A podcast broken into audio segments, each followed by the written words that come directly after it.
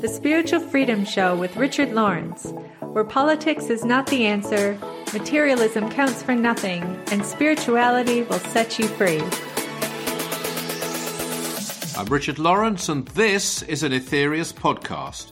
We're also syndicated on these radio networks on the first and third Saturdays of the month Body, Mind, Spirit Radio, Transformation Talk Radio, WTRM, the Trim Radio Network, and Oneness Talk Radio.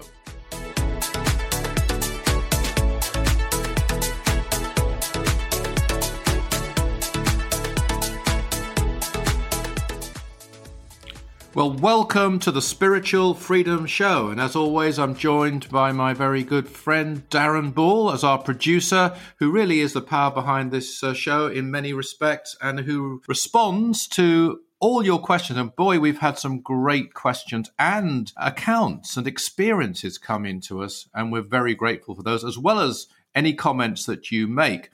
Now, the journey of life can be expressed in a very simple way because it's the journey of consciousness from the lowest of our major chakras, the base center, through each chakra in turn up to the highest one, which is the crown center or Brahma chakra. Now, we've discussed over and over again on the Spiritual Freedom Show that in this day and age, this has to be achieved through service. But many spiritual practices can be used along the way. And I would go further and say there'll come a stage when spiritual practices will be essential to accomplish this journey of spiritual development, if you like, such as yoga breathing, visualization, mantra, course prayer, and always with the focus primarily on service. Now, that's a change from the ancient teachings, although I was really delighted that I friend of mine sent me a book with uh, some wonderful quotes in it. One of these was from the Isha Upanishad, which, as you may know, is a very ancient Vedantic text. And generally, you'd expect to see there a total focus on meditation, on detachment, on seeing all material things as maya. You know, we're not a- against material things, they have to be used, they have to be applied. It's materialism that we don't accept on this show. That's a very different thing. But this quote from the Isha Upanishad goes as follows In dark night live those for whom the world without alone is real. In night darker still, for whom the world within alone is real. The first leads to a life of action, the second of meditation. But those who combine action with meditation go across the sea of death through action and enter into immortality through the practice of meditation. In other words, just concentrating on the physical world is dark, but so is just concentrating on the inner world. Very unusual thing to find in Vedantic texts. Action and inner development are both essential. You don't always find that in some of these older teachings, so it's nice to see a balance here. But things have changed since then. Even such a balance isn't sufficient because the clear cut, unambivalent priority is now service. Now, I've seen cases, even among friends of mine, where people have been so intent on the outer world of action, even through service, though, that they've lost touch with the inner world. And that's led in some cases to people leaving the path of service. So, hence, the vital importance of keeping that inner flame burning, even while dedicating one's life to service to all. Now, this was put brilliantly in 1957, that early, in a transmission by the Master Aetherius called Ye Are Gods. I think this is even more brilliant, I should say, than the Upanishad extract I read to you, and this is it. The Master Aetherius. You know, the shortest journey that you can make takes you the longest time to complete. That, dear friends, is the journey within you. If you go deep within your hearts, deep within your own minds, deep within your own intuition, and bring forth the treasures as you find them into the world outside, then, dear friends, can you illustrate to yourselves that you are really angels in disguise. Beautiful phrase that.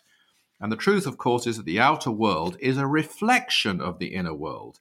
The two are completely interrelated, and the journey through life is also a journey through our psychic centers or chakras.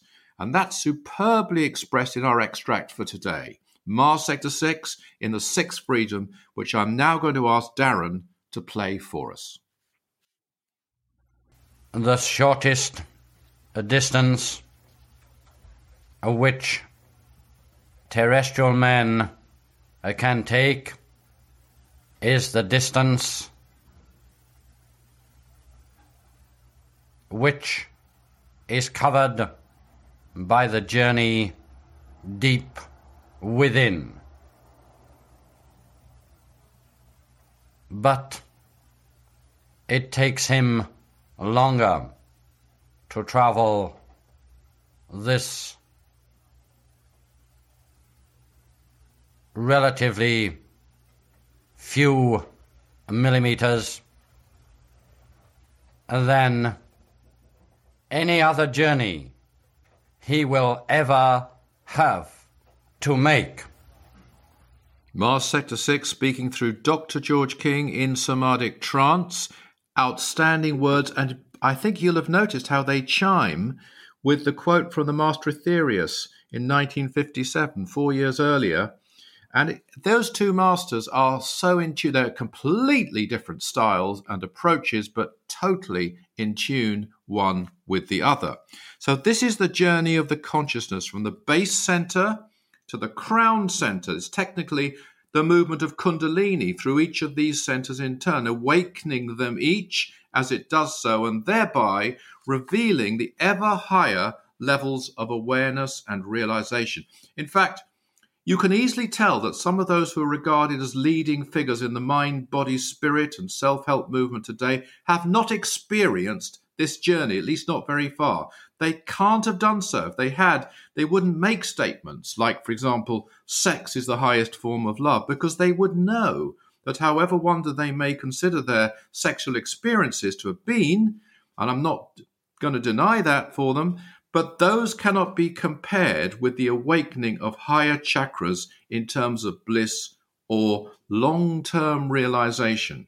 They would know not as a theory, but as something they've learned from personal experience of this journey. Another speaker whom I've actually met and who is revered as an enlightened teacher, who would talks in a very complicated manner, drawing on psychology, neuroscience, but is unable to answer a very simple question. I've heard this, such as, Is there life after death? He doesn't know because he hasn't had that realization by this journey through the chakras. Otherwise, he would have had along the way psychic contacts, possibly astral, well, definitely astral travel at some stage. And I'm sorry to say that when it comes to spiritual leadership in this period, it is a case of the blind leading the blind. And by that I mean blind in the third eye, not the two physical eyes. Even the Bible, the book of Matthew, chapter 6, verse 22, says this. And you know, we don't believe every word that's in the Bible, but this is an interesting statement. The light of the body is the eye. If therefore thine eye be single, thy whole body shall be full of light.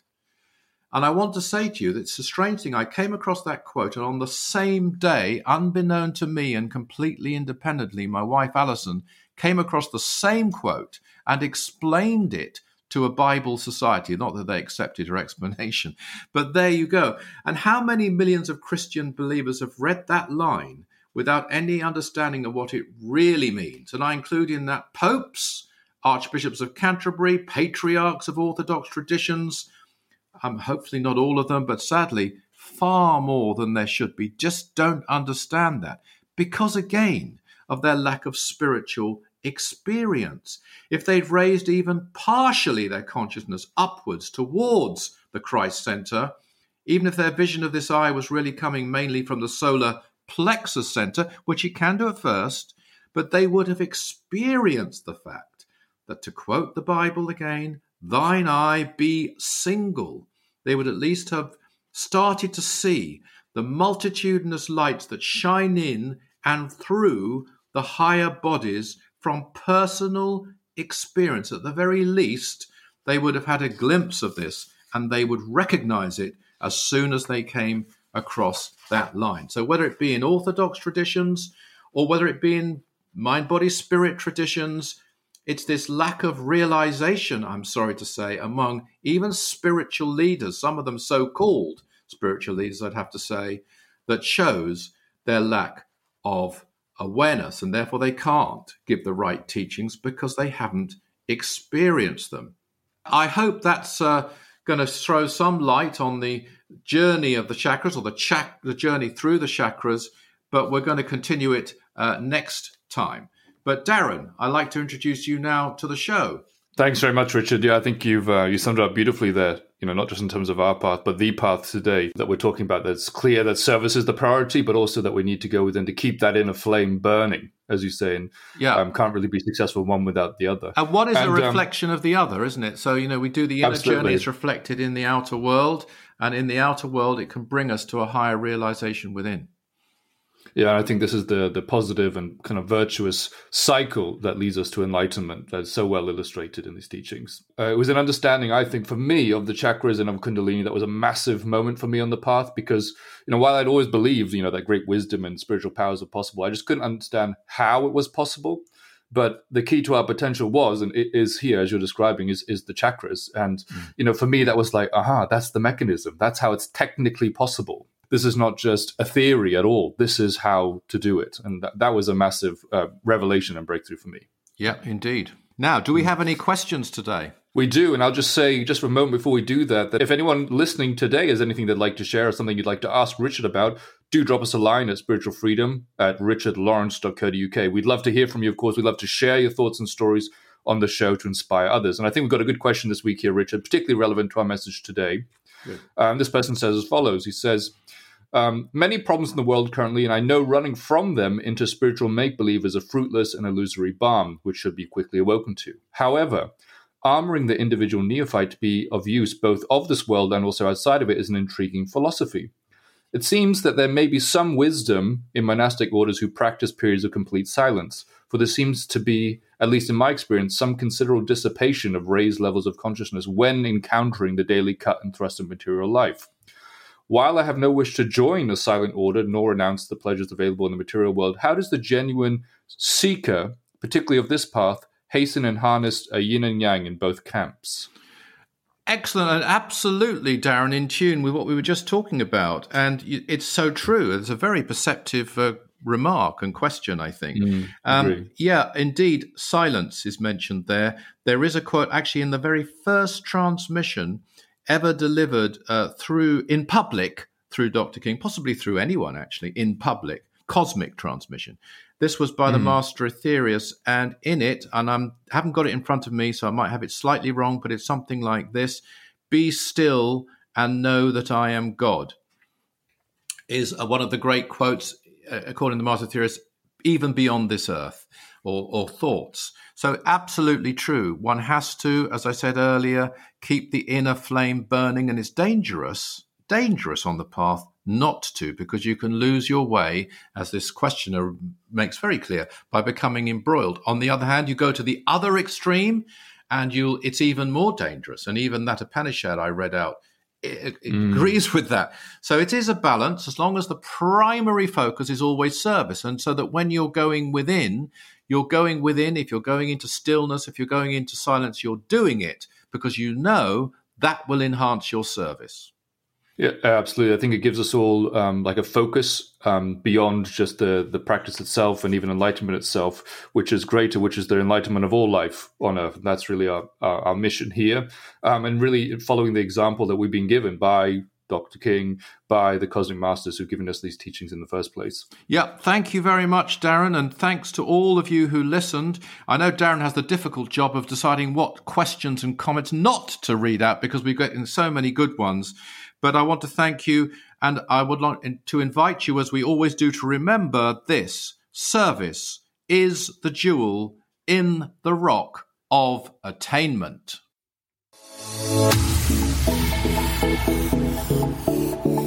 The Spiritual Freedom Show with Richard Lawrence, where politics is not the answer, materialism counts for nothing, and spirituality will set you free.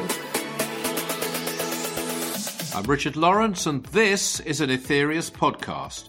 We're also syndicated on these radio networks on the first and third Saturdays of the month Body, Mind, Spirit Radio, Transformation Talk Radio, WTRM, the Trim Radio Network, and Oneness Talk Radio.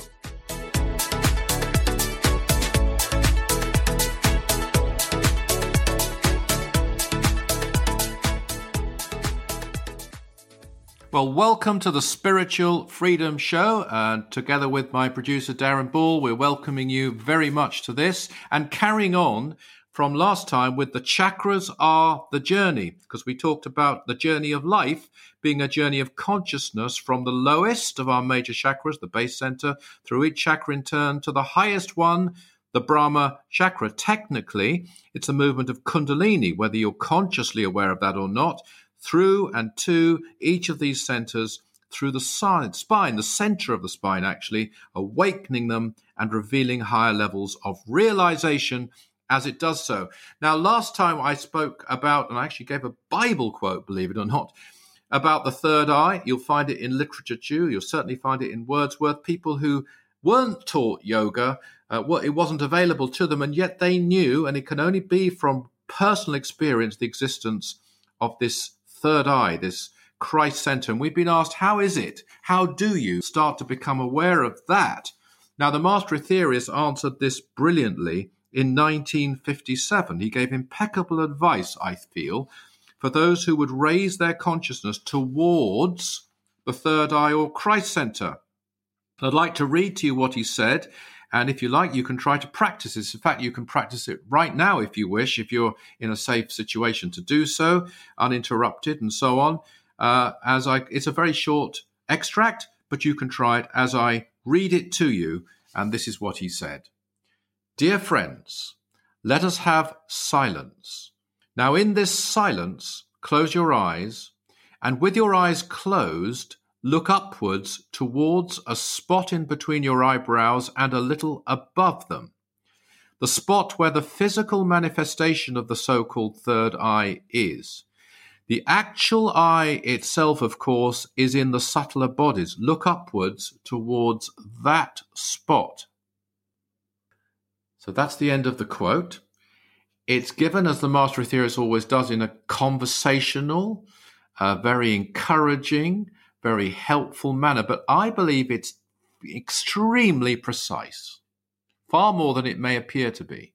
Because right at the beginning, as you'll notice, he's telling us to look first of all towards the spot where the physical manifestation of the so called third eye is. Now, we don't dwell on that. In fact, some say it's dangerous to dwell on the physical spot, but we have to take our consciousness there first and then look out and this is where our focus should be, several inches in front of it to the spot parallel, if you like, with that, but in the aura.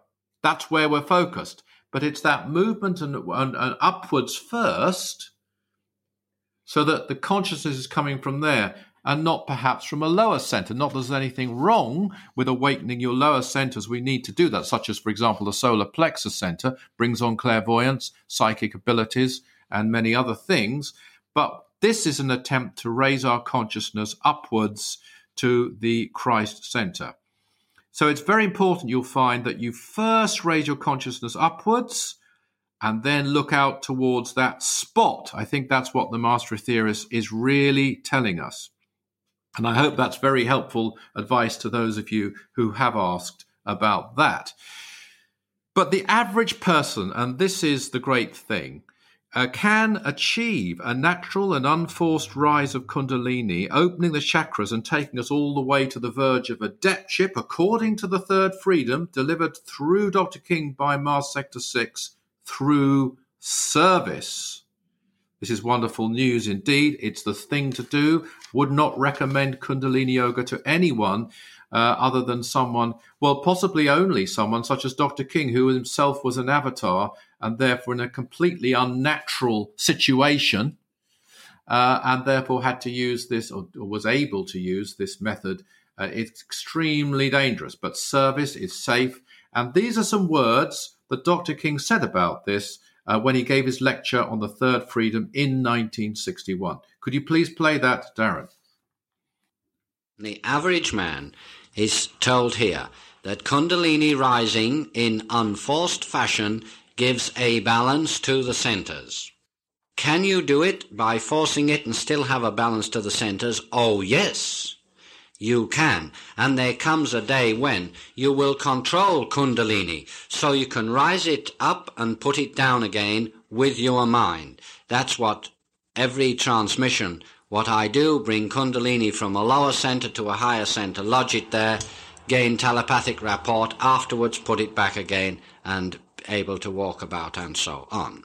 It's simple after you've done it a few hundred times, they say. So,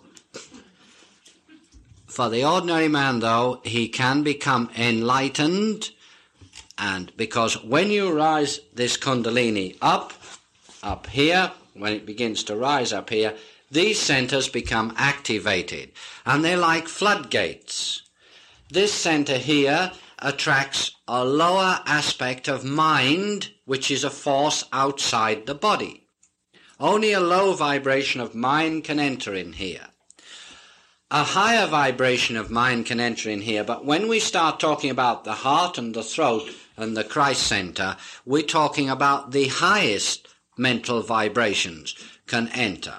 Because when Kundalini is lodged in there, these gates open, and in comes this pressure of mind, which is an energy. Not only that, but the brain is activated in such a way that it can translate and understand this mind.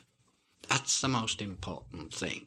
And it is the power, the, the female power of Kundalini in the base of the spine, or the serpent power, which gives this ability.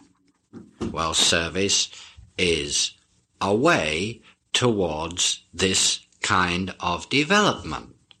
And it'll do it in an unforced, undangerous, natural fashion. This is given to the majority of people. Brilliant, brilliant, fantastic, uh, and very encouraging. And I want to share with you before we end our journey through the chakras, as it were, or the chakras are the journey, an ex- realization that I had. I don't offer it as fact. It doesn't come from uh, Mars Sector 6. It doesn't come from Dr. King. It comes from little old me. It's not coming from a master, therefore, and you can take this or leave this, but let me put it your way. And it's this. On this earth, as Dr. King has revealed, there are seven realms of existence. This is known. The one we're on here, the level one, is the physical realm, and there are six higher ones.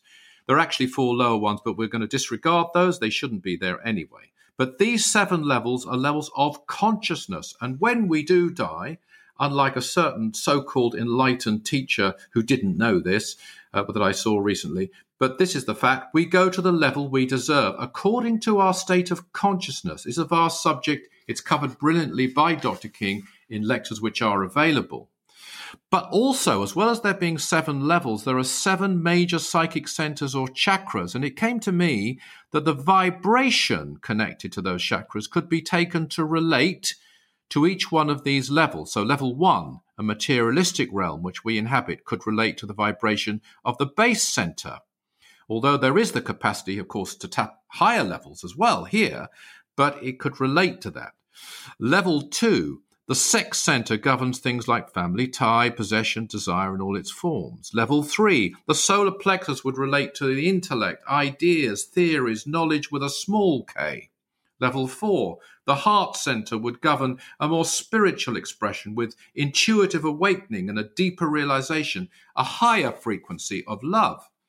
Level five, the throat center, we're moving here towards adeptship, creative genius, cooperation with the spiritual hierarchy. This is one of the realms of the masters. Level six, the Christ center or third eye, mastery, samadhi, representing perhaps the Great White Brotherhood on an even higher realm of the masters. Level seven, the crown center or Brahma chakra, cosmic consciousness, a realm which is uninhabitable for too long, just as cosmic consciousness should not be dwelt in for unlimited periods. but detached from, as Mars Sector 6 tells us in the fifth freedom. So I offer that for your contemplations as a possible thought. Of course, these, rel- these levels won't be limited only to that particular vibration, but they could govern a certain aspect of it, in which case there's a correlation between the chakras and the levels of consciousness, seven in both cases. I don't think you've heard that anywhere else before. Uh, it's something that came to me, and I thought I must share that as a thought. What are your thoughts on that, Darren? Hi, Richard. Yeah, I think you know the way you described the chakras and the levels. You know, I found that very helpful um, in terms of the choices we make about our life now. You know, because for me, the way I look at it, just based on you described it, is sort of like you know, am I trying to attune myself to like a level three vibration, you know, with its ideas, theories, and knowledge, with a small K, as you say, or to a level four vibration with its spiritual expression, intuitive awakening, and love, mm. or even to a level five? And it's kind of helpful to try and identify with these higher chakras and levels, you know, in the context Indeed. of spiritual advancement and, and, what they might mean in, in you know one's life. Yeah, and so, it's yeah. interesting, isn't it, that you can't ascend from any other level other than the base level. You even if you've got to the heights mm. uh, on the other realms, you've got to come back here, reincarnate in order to ascend. I think that's a, a key because here you'll get even that very basic level, and then you transmute it from here to the very highest. Anyway, Darren, do we have any questions this week? We do, and I'll just say um, for everyone tuning in for the first time, I invite you to find out more about the Nine Freedoms, about Mars Sector 6 and Dr. George King at our website. That's aetherius.org, A E T H E R I U S.org. And if you have something you'd like to share or ask, do drop us a line. That's at spiritualfreedom at richardlawrence.co.uk. We love to hear from you. We love to share these on the show. So um, I think I've got a great one here. Um, uh, which is definitely worth reading in full. So I'll do that. It's about an experience that somebody had, um, which they've shared with us. It goes as follows um, I'm a lifelong Christian, Protestant, but also a seeker and reader into many things, a new member of the society. However, I had a dream or a vision of a heavenly mother coming to me, and this changed me. Here was my vision. I went to bed and I was in a mid state, not asleep, not yet fully awake, um, I was suddenly in a room, an area that was slanted, and these cloaked individuals pushed me into the point of a room that was the highest. So they had to look up at me.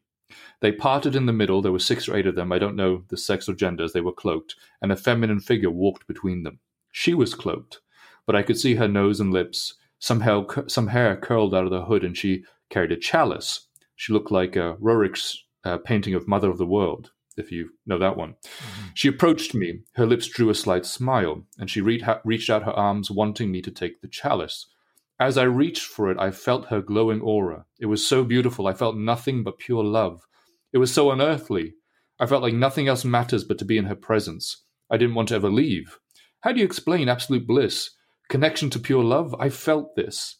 I wish now I could remember all of how that felt. It was the best feeling ever.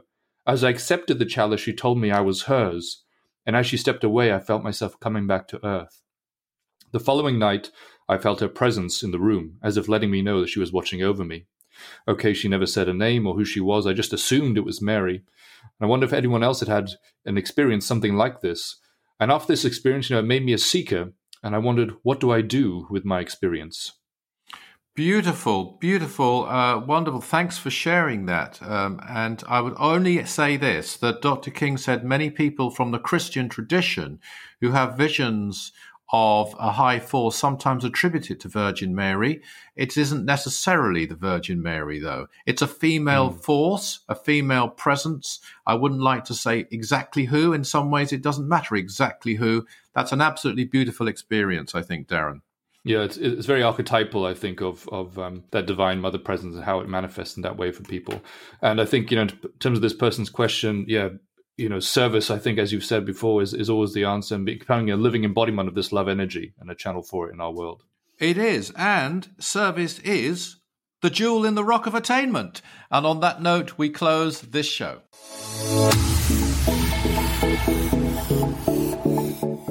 Spiritual Freedom Show with Richard Lawrence where politics is not the answer, materialism counts for nothing, and spirituality will set you free. I'm Richard Lawrence, and this is an Aetherius podcast. We're also syndicated on these radio networks on the first and third Saturdays of the month Body, Mind, Spirit Radio, Transformation Talk Radio, WTRM, the Trim Radio Network, and Oneness Talk Radio.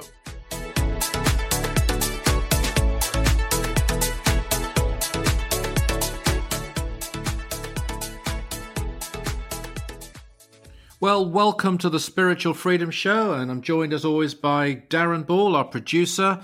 And I'd like to start by bringing you right down to earth with a headline that was published in one of Britain's leading newspapers on January the 24th, 2022. And I don't think you're going to believe this uh, when you hear it. It's a very popular newspaper in Britain indeed. And this was the headline Better sex, great teeth and an end to snoring.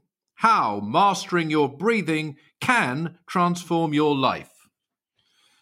Not enlightenment, not healing, not prayer for the world, not even psychic awareness. No, no, no. Better sex, great teeth, and here's the clincher an end to snoring. These, apparently, in this day and age, are the things which will, according to that newspaper, transform your life. Whereas to the ancient yoga yogi, and indeed the modern one too, mastering your breathing was one of the secrets of life because it enables you to enter ultimately samadhi and even beyond that, nirvana, or as we now call it, cosmic consciousness. It, and particularly in this day and age, it potentizes your outpouring of spiritual energy through prayer, healing, and visualization multitudinous times and helps to lessen human suffering and build world peace. But the editors of this, and probably most newspapers, consider a far more appealing outcome for their readers would be to have better sex, great teeth, and let's not forget, an end to snoring. They consider their readers would rather do this, end snoring that is, than end suffering. And it's possible they're right about people. I, I hope they're not. But as one editor of another paper admitted to me decades ago when I was campaigning on UFOs, and he actually was honest enough to say that uh, they, this he said, it's not our job to write the truth, it's our job to write the truth that our readers want to read. I think some would say it's not always the truth, even at all. Uh, but obviously, they do have to cover themselves legally, usually. But it's not just journalists. I'm not just picking on newspapers or the media. Popularity comes before truth in business, on this realm, in most walks of life, especially where financial profit is concerned. And this is the saddest thing of all, even maybe regularly, in metaphysical and spiritual circles. Not so with Dr. King or any of the communicators who spoke through him, including Mars Sector 6. So, Darren, would you please play our extract from Dr. King's lecture on the fourth freedom delivered in 1961 as Dr. King is speaking in Los Angeles about this freedom? The people in the metaphysical movements in this country are some of the finest people you could meet anywhere on earth. But they cannot on the whole, discriminate. That is the trouble. That is the big trouble. If only they would, the world's theirs. No doubt. You see, discrimination isn't all that difficult. It isn't all that difficult. One thing, the first thing you must do, is to detach yourself from personal like or dislike. You must not care whether the man who is talking to you, his face is pleasing, his manner is pleasing, or whether it isn't. Whether he wears a $250 silk suit or whether he wears something which is made in Scotland that cost a quarter of that money and will last ten times as long. You mustn't care about these things. Whether he is a drawing room charmer or an honest man, that is what counts. if a man is obviously cooing sweet nothings in your little pink ear in order to make you open your tightly grasped purse strings a little more, run away from him. Because such a one is trying to be popular, and my friends, no one can speak truth and be popular only with the truthful, honest seekers. No one can speak truth and be popular only with the truthful, honest seekers. In other words, except with the truthful, honest seekers. And I'm sure that listeners to this show are truthful, honest seekers because if they weren't, they'd be listening to something far more popular and far less true. Even if they were giving truths, they wouldn't be as great and as important and as demanding because those truths are less popular. Even if it was true, uh, it's probably less definite too. And, you know, uncertainty, this is strange, is more popular with some people. And, and probably it's far more complicated because that's one way of avoiding difficult truths to talk around a subject at length until it's clouded in impressive sounding, clever words. Uh, they sound pleasing. They're sometimes backed up with uh, rel- putative scientific support, maybe or maybe not, but it's backed up with it. And really, they're covering the true meaning in fog. I'm sorry to be blunt about this, but I think it's necessary now, just as it was in Dr. King's physical lifetime. And he stressed the point over and over again. You have only got to listen to his lectures on the 12 blessings and the nine freedoms, and you'll hear it over and over again. He was particularly concerned with the flying saucer uh, meta- and metaphysical platforms in those days, but the same is true. In fact, it might even be worse today. I- I'm not going to name names. I don't wish to attack anybody personally, especially people who may well have helped others in certain respects. If it was a personal matter, in fact, I wouldn't even mention it at all, but it's not. It, this is about giving false teachings, or it's about not revealing the full truth only because the full truth is unpopular. And we can't ignore that. We can't gloss over that. Um, I, I could name people because some of the most popular figures in the mind, body, spirit, or New Age movement in the world today are classic examples of this.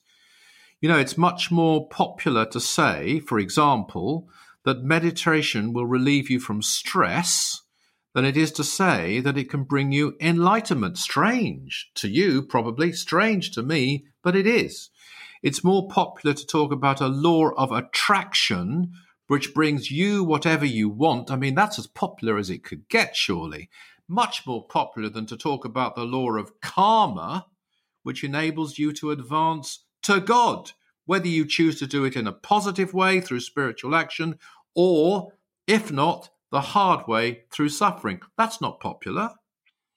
It's more popular nowadays to talk about directed intention to send out positive energy than to talk about prayer, which has been doing that, if it's done correctly, for centuries. Because a lot of people don't like to what they perceive to be a religious connotation. They want a secularization of spirituality. But the divine element in prayer can be the most potent aspect of it at all, more so than the directed intention, which leaves out that element if it's done correctly. You know, one of the leading figures who used to teach so called truths about angels and ascended masters and saints she claimed to teach people to channel and contact them as though it was as easy and quick uh, and unproblematic as making tea almost. Uh, she's now uh, uh, rejected all that. She's a fundamentalist Christian. I mean, I appeared on the radio with at the time. It was very obvious to me she was making it up as she was going along. But I'm told that she now says that she believes she believed at the time that any thought she had in that period was divinely inspired. And what it obviously was was a clear uh, imagination, uncontrolled imagination. And yet, this is the point, she was very, very popular. And we, one could go on and on and on. I mean, some of the people I'm talking about were multi, probably million, I don't know, million copy bestsellers, much sold many more copies than the Nine Freedoms are sold, although the Nine Freedoms is still in print after 60 years, and that's not easy to do. But it's not as popular because it's true. And I realize this isn't too pleasant a subject in a way, but I think it was important on the Spiritual Freedom Show that we put that point out. It's a point made um, by Dr. King repeatedly, and it's a point even that is alluded to by Mars Sector 6 uh, himself. Now, there is one thing just to close this Dr. King explains exactly how he got the information he got. You can believe it or not, but he does tell you how. A lot of these people, they don't. They just come up with things. They just seem to think they get it, and they don't know because of their lack of, of consciousness experience, as we talked about with our chakra journey. They don't have the realization to know the difference between imagination, uh, wishful thinking, and a real, definite spiritual experience. What say you, Darren? Yeah, really punchy message there, Richard. I think uh, you know those three examples you gave really struck out to me. You know of um, you know the law of attraction bring you what you want rather than studying the law of karma, yeah. which gives us what we really need. For example, yeah, it's uh, yeah. Really I, I mean, I could I could give more. You know, there's one figure of all the figures, very very very famous, recognized person uh, uh, who really should know what meditation is. You'd think if anybody did, and he's put out, or it's been put out in his name that the deepest form of meditation is sleep, which shows he doesn't know the first thing about true meditation. Very sad, but he's an hmm. extremely mm. popular teacher. Anyway, do we have a question today, Darren? we do, we do. So, um, anyone tuning for the first time, do find out more about the Nine Freedoms, Mars Sector 6, and Dr. George King at our website. That's aetherius.org, A E T H E R I U S.org. If you'd like to write in with a question or drop us a line, share an experience even or a story about something that's happened to you, uh, that's spiritual freedom at richardlawrence.co.uk. We would love to hear from you and share those on the show. So we have a question here from somebody who says this. Um, I was wondering if you could give me some insight on something I see and think about often. The focus and mission statement of the Aetherius Society is service and is performed by our members. Does this mean in our future lives we will spend more time in yoga and meditation with a more concentrated focus on raising the Kundalini? Many seekers in India, for example, are highly evolved due to much yoga, but maybe not performing a whole lot of service. Do you believe Aetherius members are getting the service portion of our evolution out of the way now? No, I don't, because I think we learn from the 12 blessings and we learn from the higher freedoms that even very, very advanced intelligences are focused on service. But what does happen, and this is clear in the higher freedoms, they go through prolonged periods of galactic samadhi or whatever the name might be. So that opportunity must arise. And I'm not going to say it will never arise in this life. If we, uh, uh, it's whether we take it when the opportunities come. It's there. But I do believe, yes, that uh, there will be obviously prolonged periods. But again, when they arise, they are, and we can see this in the seventh, eighth, and ninth freedoms, they are in order to prepare us to give even greater service. The two are completely married together. Yeah, absolutely. So it's like the spirit of this is rather than getting it out of the way, it's almost yeah. it's um it's just a, a, stepping stone towards higher forms of service, and that's complemented with the, the preparation of going within that will help us. And it's a that. wonderful thing. It's not really. I think there comes a point. I completely understand the spirit of this question, but in the end, it's a it, it becomes a greater thing.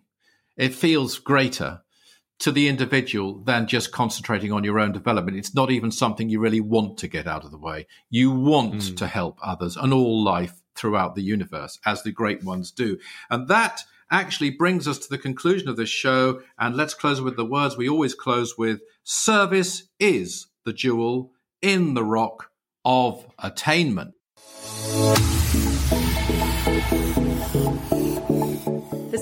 Freedom Show with Richard Lawrence where politics is not the answer, materialism counts for nothing, and spirituality will set you free. I'm Richard Lawrence, and this is an Aetherius podcast. We're also syndicated on these radio networks on the first and third Saturdays of the month Body, Mind, Spirit Radio, Transformation Talk Radio, WTRM, the Trim Radio Network, and Oneness Talk Radio.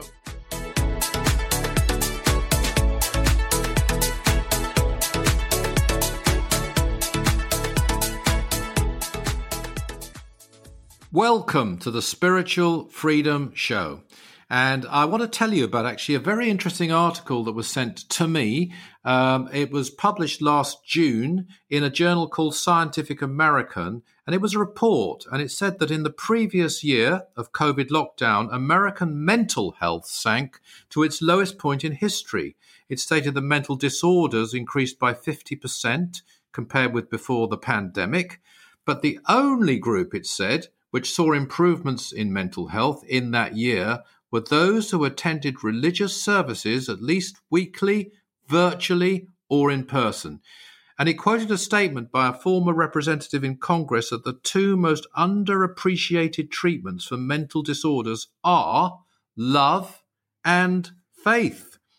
An associate professor of the Harvard Medical School Department of Psychiatry cited research demonstrating that a belief in God is associated with significantly better treatment outcomes, and that there is a connection between religious belief and the fitness of the brain's cortex, which may help protect against depression. Now, we know that phobias and psychological complexes of various kinds, we've talked about this before on the Spiritual Freedom Show, oil all boil down to fear whether a person is technically suffering from a mental disorder or not. They might be in good health, but still prone to fears of one kind or another. And if you're a regular listener, you will know that the first freedom is bravery. Now, in his lecture on the first freedom given in Detroit in 1962, Dr. King gave one very simple solution to fear of whatever kind which is, I would say, verified by this article uh, in the Scientific American, completely verified by it. And it's obvious when you think about it, but have you thought about it? So let's, please, Darren, listen to this extract, this very short extract from Dr. King speaking about the first freedom. So you see how important it is to regard fear as just a state of mind, something that can, can be changed to something optimistic. Pessimism can be changed to optimism. Uh, you can build something within yourself. You can build real faith. Real faith. You can't have faith and fear at the same time. Real faith, you can build it, says Dr. King. And in his wonderful book, You Are Responsible, we don't mention that very often, but if you haven't got a copy, I strongly recommend it to you. You can get it from us, uh, you can get it from another supplier, because there's some priceless statements in it. And one of these, uh, and it's a real aphorism, appears on page 82. It's in a transmission by the master Aetherius entitled Interplanetary Policy. We haven't been able to ascertain when or where exactly that transmission was delivered. and we don't have an audio copy of it, but Dr. King would, of course, have arranged for a reliable transcript to be made before including it in his book. And in this transmission, the Master Aetherius made this incredible statement Let your mathematicians play about with their three dimensional formulas. You stick to your six dimensional beliefs and have your nine dimensional faith, and you will see the 25 dimensional power work out. Amazing statement, I'm sure you'll agree, for its precision apart from anything else. And to the best of my knowledge, Dr. King has never given a commentary or an explanation of this statement, so I'm offering you now just my thoughts and contemplations for what they're worth on it. Firstly, I don't think the word dimension is being used in the same way as it was used several years later when Dr. King received from a cosmic source the seven dimensions of creation. That's available in a brilliant lecture.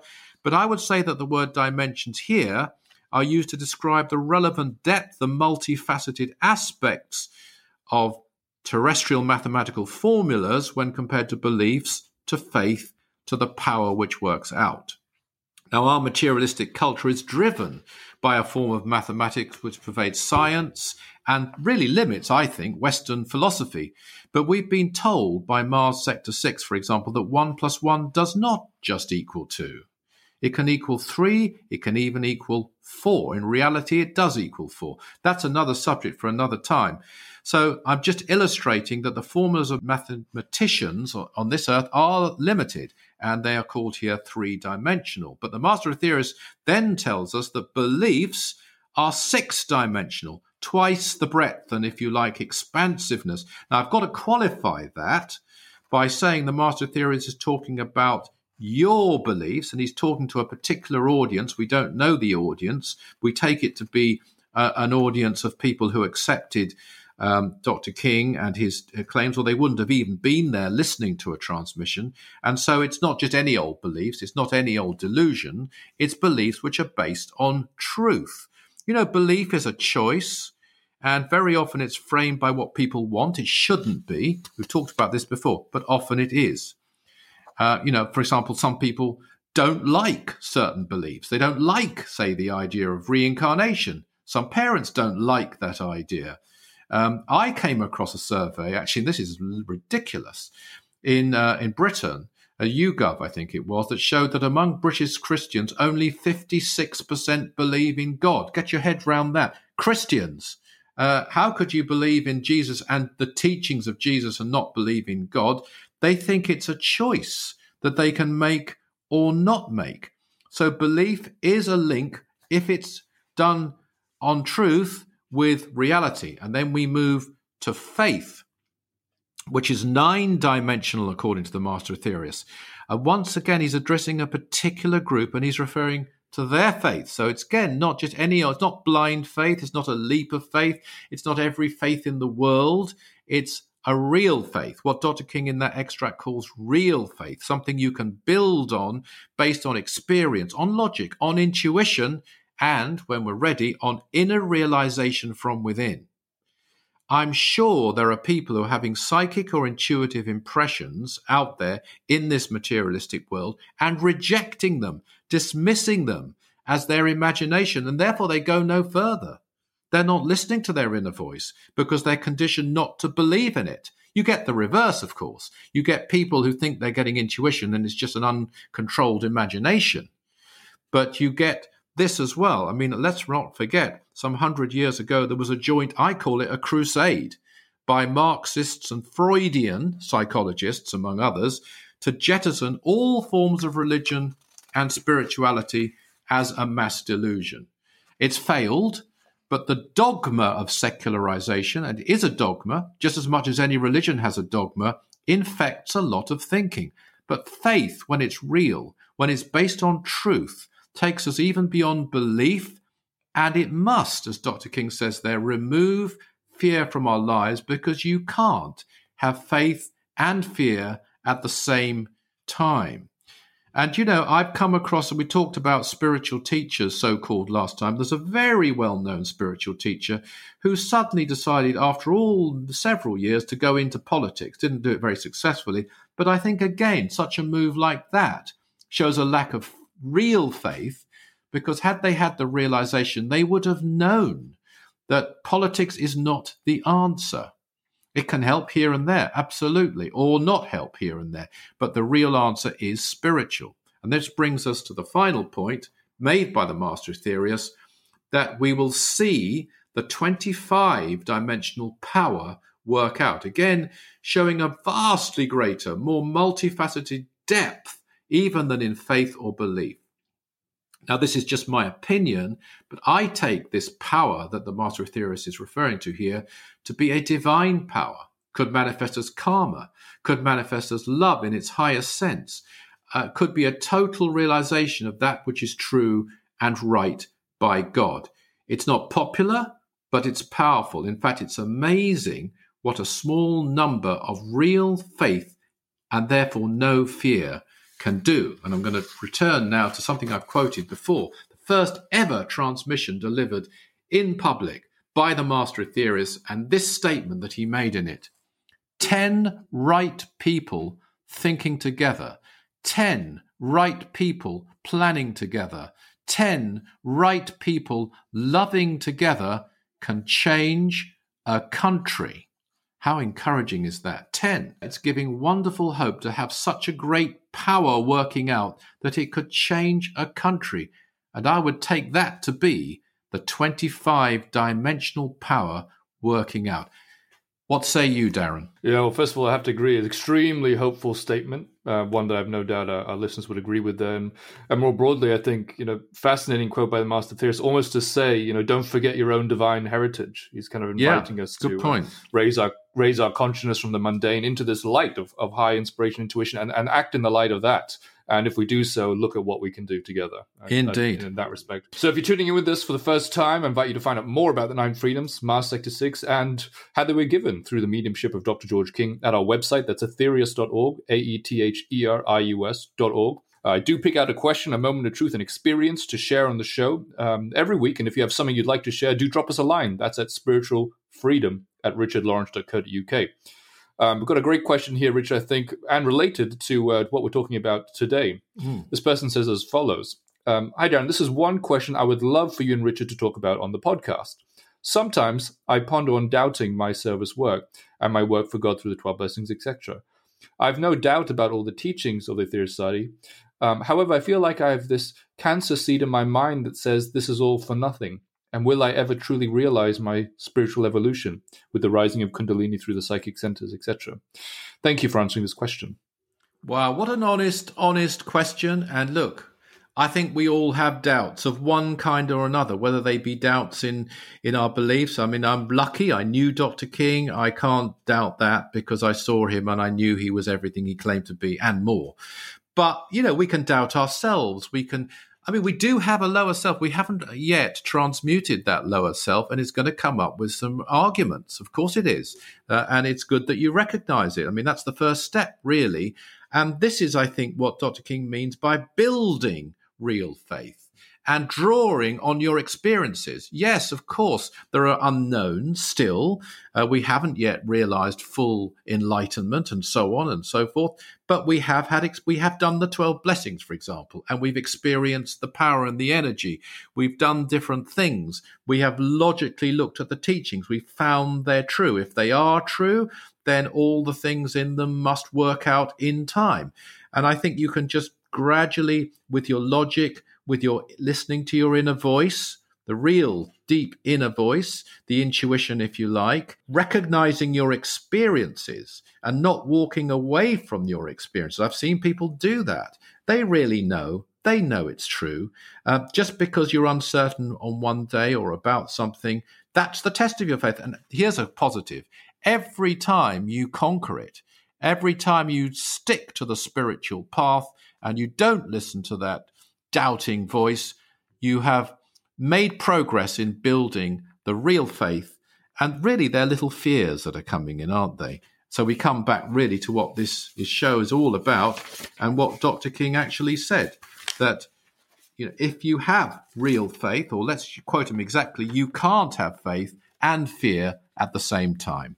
Yeah, absolutely. Reminds me of um, other words actually by the by the Master Aetherius, in where he talks about the relationship between fear and doubt and that mm. um, you know once you once fear is there, then doubt comes in the same door. I think yeah. he says something. Yeah, he does. You're absolutely right. Good point. Yeah, yeah, very true. Well, I think that brings. Unless you have any further comments you wish to make there, Darren? Well, I thought I'd just share um, just uh, another comment we received just uh, oh, yeah. uh, a couple of weeks ago. It says um, everything here enriched and conveyed and linked simply awesome and inspiring. Thank you. And I just you know that oh, just nice. gave me a little joy, joy in my heart. And uh, thank you very much so, indeed. Yes, yeah. indeed. And let's close with the words we always close with: service is the jewel in the rock of attainment.